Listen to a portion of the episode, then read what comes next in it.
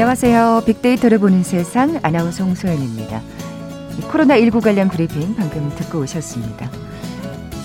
설 명절 보내면서 덕담들 많이 나누셨을 텐데 한때 부자 되세요라는 새해 인사가 유행한 적이 있었죠.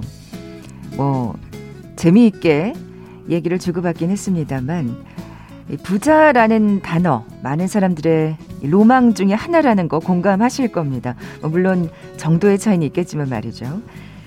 경제 불황, 경제적인 어려움에 대한 얘기가 자주 등장하는 코로나19 시대인데요. 오히려 부자가 된 사람들도 많다고 하고요. 늘어난 자산만큼 이 세금과 상속에 대한 고민까지 커졌다는 부자들도 예, 있다고 합니다. 뭐 꼭 손에 꼽히는 거부가 아니어도 코로나19 시대의 명절을 보내면서 오히려 이전보다 상속에 대한 상담 또한 늘어났다고 하는데 여러분의 가정은 어떠신지요?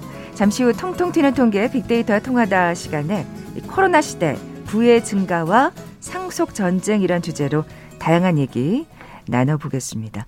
이어지는 세상의 모든 빅데이터 시간은 역시 코로나19 시대에 더욱 증가하고 있는 구독 서비스에 관해서 자세히 빅데이터 분석해 봅니다. KBS 제일 라디오 빅데이터를 보는 세상 먼저 빅퀴즈 풀고 갈까요? 자, 오늘은 세대 간의 소통을 위한 초성체 퀴즈 준비해 봤습니다. 인터넷 공간에 이 초성체가 처음 등장한 건 온라인 게임이 유행하던 2000년대 이후부터라고 할 수 있겠는데요. 온라인 게임할 때 보통 오른손으로 마우스를 조작하면서 또 왼손으로 채팅창에 글자를 빠르게 입력해야 되기 때문에 뭐 기억기억, 고고를 비롯해서 뭐 웃긴다는 감정을 표현할 때는 뭐 키역키역, 히읗히읗 등의 표현을 자주 쓰잖아요. 이제는 뭐 톡 하실 때 이 정도는 음, 많이들 쓰시는 것 같아요. 어, 그렇다면 이응 지읒은 뭘까요? 예, 인정으로 읽고요. 이응 이응 지읒은 어 인정입니다.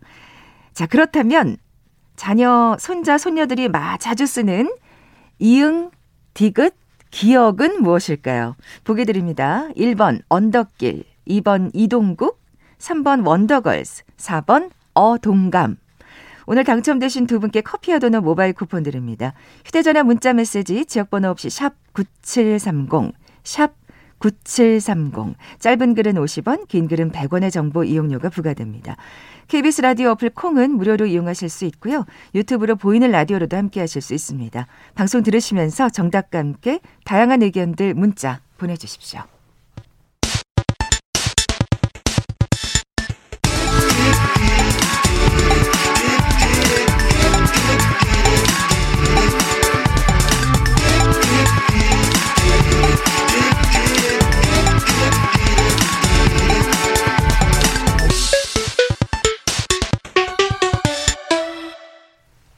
데이터와 차트로 세상을 보는 시간이죠. 통통 튀는 통계 빅데이터와 통하다. 디지털 데이터 전문가 김원식 박사 나와 계세요. 안녕하세요. 네, 안녕하십니까. 자, 오늘 부자 또 그에 따른 세금 얘기 나눠볼 텐데 이 세계 부자 순위 500위 안에 이제 국내 부자들 6명이 예. 들어간다면서요. 네, 그렇습니다. 예. 근데 이분들의 재산이 예, 코로나 시대에 80% 이상 증가했다는 겁니다. 어, 그래서 그래요. 이재용 부회장, 뭐 김범수 의장 등이 속하는데 그래서 구체적으로 지난 일간 최소 27조 원, 83.6%나 증가를 한 것으로 나타나고 있어요. 음. 물론 이제 김범수 의장 같은 경우 최근에 뭐 5조 원을 예, 기부하겠다 이렇게까지 네. 밝혀서 화제가 되긴 했는데 이재용 부회장 일가 같은 경우가 280억 달러 그러니까 우리 돈으로 한 31조 원 증가를 해서 지난해 이건희 회장의 재산을 상속했기 때문이다라고 볼 수가 있겠는데 네, 이 상장사 네. 지분 가치만 계산할 경우 1년 전보다 한 1조 3천억 원 정도 증가한 통계를 보이고 있습니다. 네. 예. 참 부자는 더 많이 증가하는 거죠. 없는 분은 더 힘들고. 그러게요. 코로나 19 시대에도 예. 많이 줄어들으셨나요? 글쎄요. 저는 뭐 그냥 그냥 전화 비슷비슷한 네. 것 같은데 자, 지금 말씀하신 대로 그 이재용 부회장이 어쨌든 그 상속을 뭔가 상속을 했죠. 하면서 이 상속세 규모가 또 화제가 됐었잖아요. 네, 상속세 규모가 뭐 11조 원이 넘는다라는 보도가 이제 있었습니다. 네. 이게 역대 최대 규모고 2020년 정부의 1차 추경 예산과 막 먹는다. 야, 이건희 회장 별세 이후 두 달 새 주식 상속세만 6천억 원이 드러나고 있는 그런 상황이라서 네.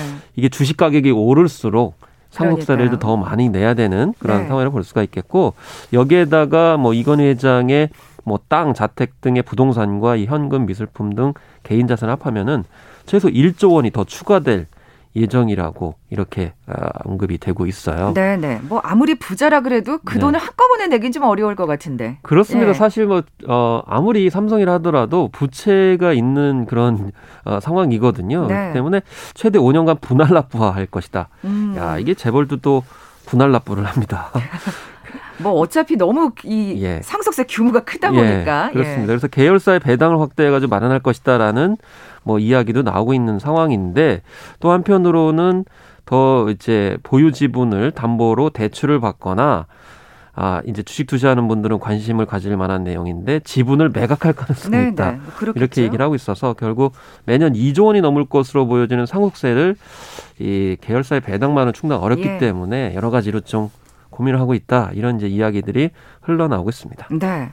또 삼성 하면은 그 뭔가 값어치 있는 미술품을 많이 소장한 것으로도 네. 또 알려져 있잖아요. 그렇죠. 워낙 또 그쪽에 관심이 많고 네. 또 미술관도 있고 하다 보니까 원래 이제 대기업들이 다 대부분 이제 미술품을 통해서 이 딴 어떤 그런 의도를 가지고 소장하고 있다라는 지적들도 꽤 있었죠. 음, 네. 음. 그런데 이제 최근에 이 삼성가에서 이 감정 단체에 이 미술품 등 이제 문화유산 등을 감정한 것으로 이렇게 알려지고 있어요. 아, 뭔가 이것도 또 상속세 때문일까요? 예, 그런 게 아닌가 이렇게 아, 얘기를 하고 있는데 예, 예. 이제 흘러 나오는 이야기는 감정가 총액 한 1조 수천억 원대에 달할 것이다. 이렇게 얘기가 되고 있거든요. 지금 아, 삼성미술관 미움이라든지 경기 용인 수장고에서 이루어지고 있는데 예, 정말 엄청난 액수가 될 것이다 이런 얘기들이 음, 나오고 있습니다. 어떤 그 저 보물과 미술품이 있길래 이렇게 예. 또 엄청난 액수를 기록할까요? 데이터만 말씀드리면 예. 우리나라 문화재 가운데 국보 11.2% 보물 어, 거의 5%를 삼성가에서 소장을 하고 있습니다. 예를 들면은 아, 예, 150점의 국보 보물국 고미술품을 가지고 있는데 금동 미륵 보살 방가사유상 국보 배 어, 18호거든요. 네네. 이것도 가지고 있고요. 겸재 정선의 인왕 재색도. 야 이거 진짜 우리 미술 교과서에서 많이 보죠. 그렇죠. 또 국사 시간에도 배웠어요. 네. 예, 예. 국보 216호인데 이거 삼성가에서 가지고 있고요. 백자 유계호도 국보 제 261호인데 이것도 삼성가에서 가지고 있는데 일일이 나열하기 힘들 만큼 많고요. 네. 근현대 미술품도 예외는 아니에요. 그래서 피카소, 뭐 샤갈, 뭐 자코메티 같은 작가들의 작품도 있고 그래서 사실 2004년에 이 리움에서 처음으로 소장품이 약간 일부 공개가 됐는데 당시 만 오천여 점이었는데 기업 미술관 가운데 최고였고요. 참 이게 씁쓸한데 국립현대미술관이 소장한 7,400여 점보다 두 배나 많은 그런 문화 아. 유산 내지는 미술품이 삼성가에 있는데 이게 과연 이제 어 어떻게 될 것인가 네, 이게 이제 네. 더 궁금한 거죠. 그러니까요. 네. 예. 그래서 앞으로 아마 두 가지 방식이 있을 수 있는데 소더빈 같은 이제 미술품 경매를 통해서 해외에서 이제 판매가 돼서 이제 상속세를 충당한다. 아. 니면 이제 재단에 귀속해서 귀중하겠다 이렇게 하는데 귀중하면 좋겠지만 예예. 예. 그래서 소장품을 예. 팔아서 상속세를 충당하는 방식은 이미 지난해 간송미술문화재단의 사례가 있었어요. 네. 이게 통일신라 시대 보물 에, 불상 두 점을 국내 경매에 내놓으면서 이게 파란을 일으켰거든요. 음. 왜냐하면 이게 보물인데 이거를 경매 판매하게 되면은 문화유산이 유출이 이제 그렇죠. 될수 있다라는 예, 점에서 예. 굉장히 어 파란이 일으켜졌고 결국에는 정부에서 이걸 구매하는 그런 상황이 됐는데 이, 이 때문에 이제 미술품 물납제도 그러니까 상속세를 대신 이렇게 문화재나 미술품으로 내는 제도를 좀 활성화시켜야 된다. 이런 이제 이야기들이 음. 나오고 있죠. 네. 그래서 그럴 필요는 분명히 있어, 예, 있어 보입니다. 삼성가도 예. 이제 그렇게 해외에 이제 예, 나가지 못하도록 하는 점이 필요하겠고요. 어쨌든 이 삼성이 만약 상속세 충당으로 가답을 장을 경우에는 4월 말까지는 마무리한다는 점을 말씀드립니다.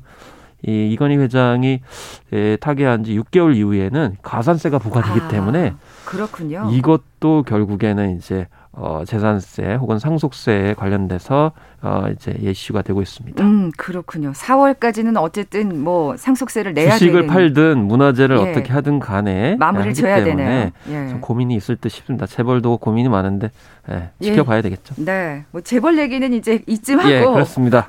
그 뭐 상속재산을 둘러싸고 유족 간 소송을 제기하는 사례가 늘고 있다면서요. 이게 이제 코로나19 사태 때문이다라는 건데요. 어, 그래요. 예, 그래서 왜냐하면은 이제 경제적 불확실성 가운데에서 자산 가치가 급등하는 경우가 생기고 있고 특히나 시중에 자금이 굉장히 풀려가지고 3천조 정도가 지금 풀렸잖아요. 그러다 보니까 음. 이게 부동산으로 몰려가지고 토지 집값이 치솟는 현상이 벌어지고 있죠. 뭐 서울의 아파트 같은 경우에도 많이 그렇죠, 올랐지 않습니까? 그렇죠. 예. 그러다 보니까 상속재산 분할로 인해서 이렇게 법률 회사를 찾는 경우가 많아져서 실제로 법원 행정처에 따르면은 지난해 전국 가정법원에 접수된 이 상속재산 분할 심판 청구 소송 건수가 2,095건이어서 그 전에보다도 11%가량 증가한 것으로 이렇게 나타나고 아, 있습니다. 어허, 네. 네, 네.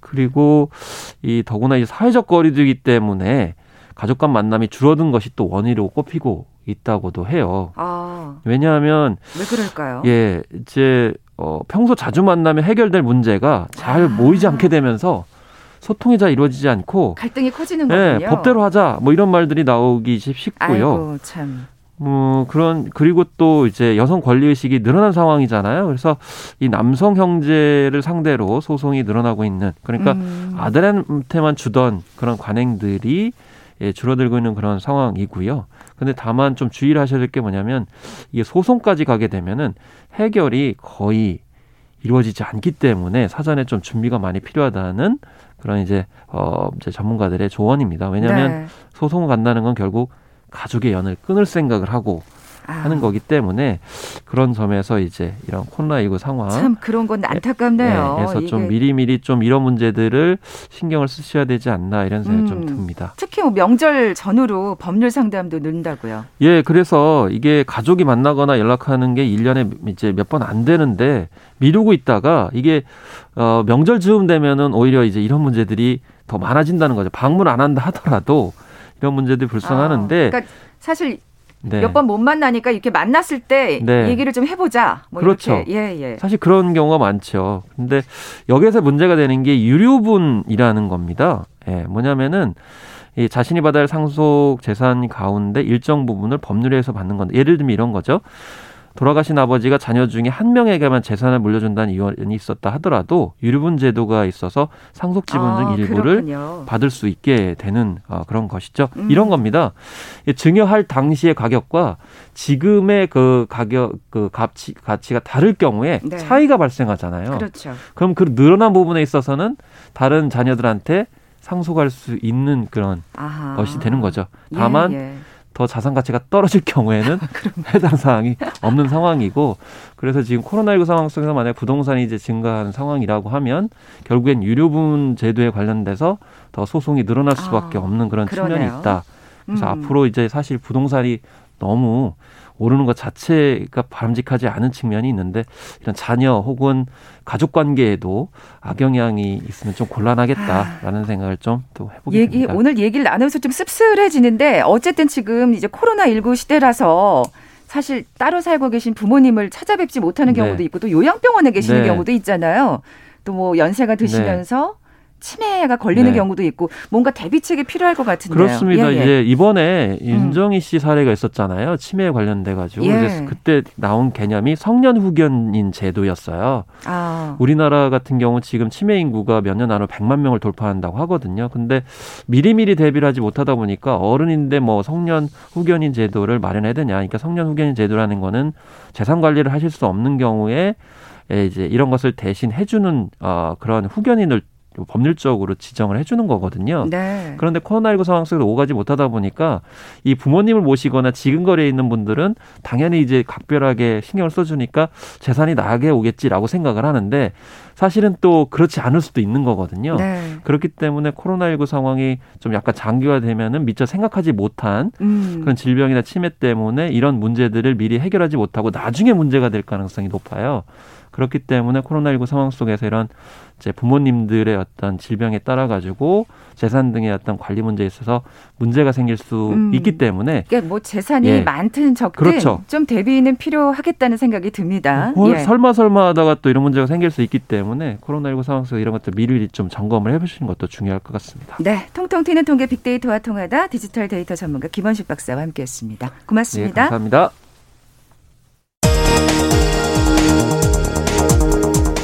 헤드라인 뉴스입니다.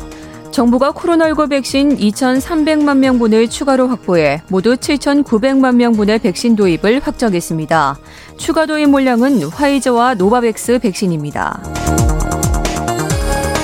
문재인 대통령이 고용 상황의 심각성을 강조하면서 약속했던 90만 개 이상의 일자리 창출을 1분기에 반드시 이행하는 등 모든 부처가 총력 대응 체계로 대응해달라고 지시했습니다.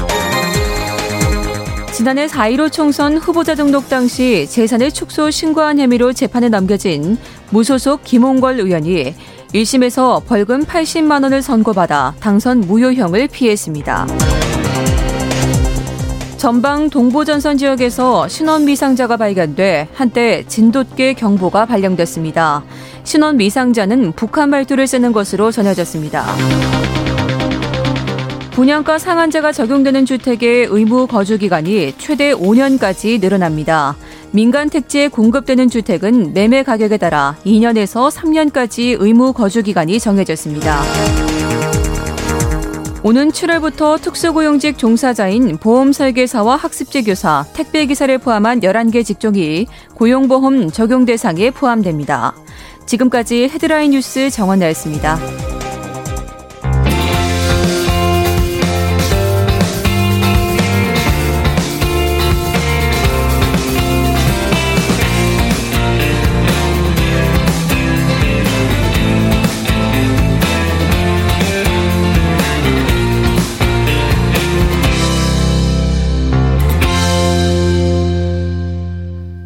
궁금했던 모든 화제와 이슈를 빅데이터로 분석해보는 시간이죠. 세상의 모든 빅데이터. 마이테이스트 민지영 대표 나와 계세요. 안녕하세요. 네, 안녕하세요. 네, 민 대표님 빅퀴즈 다시 한번 내주세요. 네, 오늘은 세대 간의 소통을 위한 초성체 퀴즈입니다. 인터넷 공간에 초성체가 처음 등장한 건 온라인 게임이 유행하던 2000년대 이후부터인데요. 뭐 기역 기역, 고고 등을 비롯해서 웃긴다는 감정을 표현할 때 키읔 키읔, 히읗 히읗 등의 표현 등을 쓰고 계시죠. 네. 네. 이응 니은 디귿은 야와 나도의 합성어로 나도 그렇다라는 뜻이고요. 이응 이응 지읒은 어 인정인데요. 그렇다면 이응 디귿 기억은 무엇일까요? 1번 언덕길, 2번 이동국, 3번 원더걸스, 4번 어동감. 네, 오늘 당첨되신 두 분께 커피와 도넛 모바일 쿠폰 드립니다. 휴대전화 문자 메시지 지역번호 없이 샵 9730. 짧은 글은 50원, 긴 글은 100원의 정보 이용료가 부과됩니다.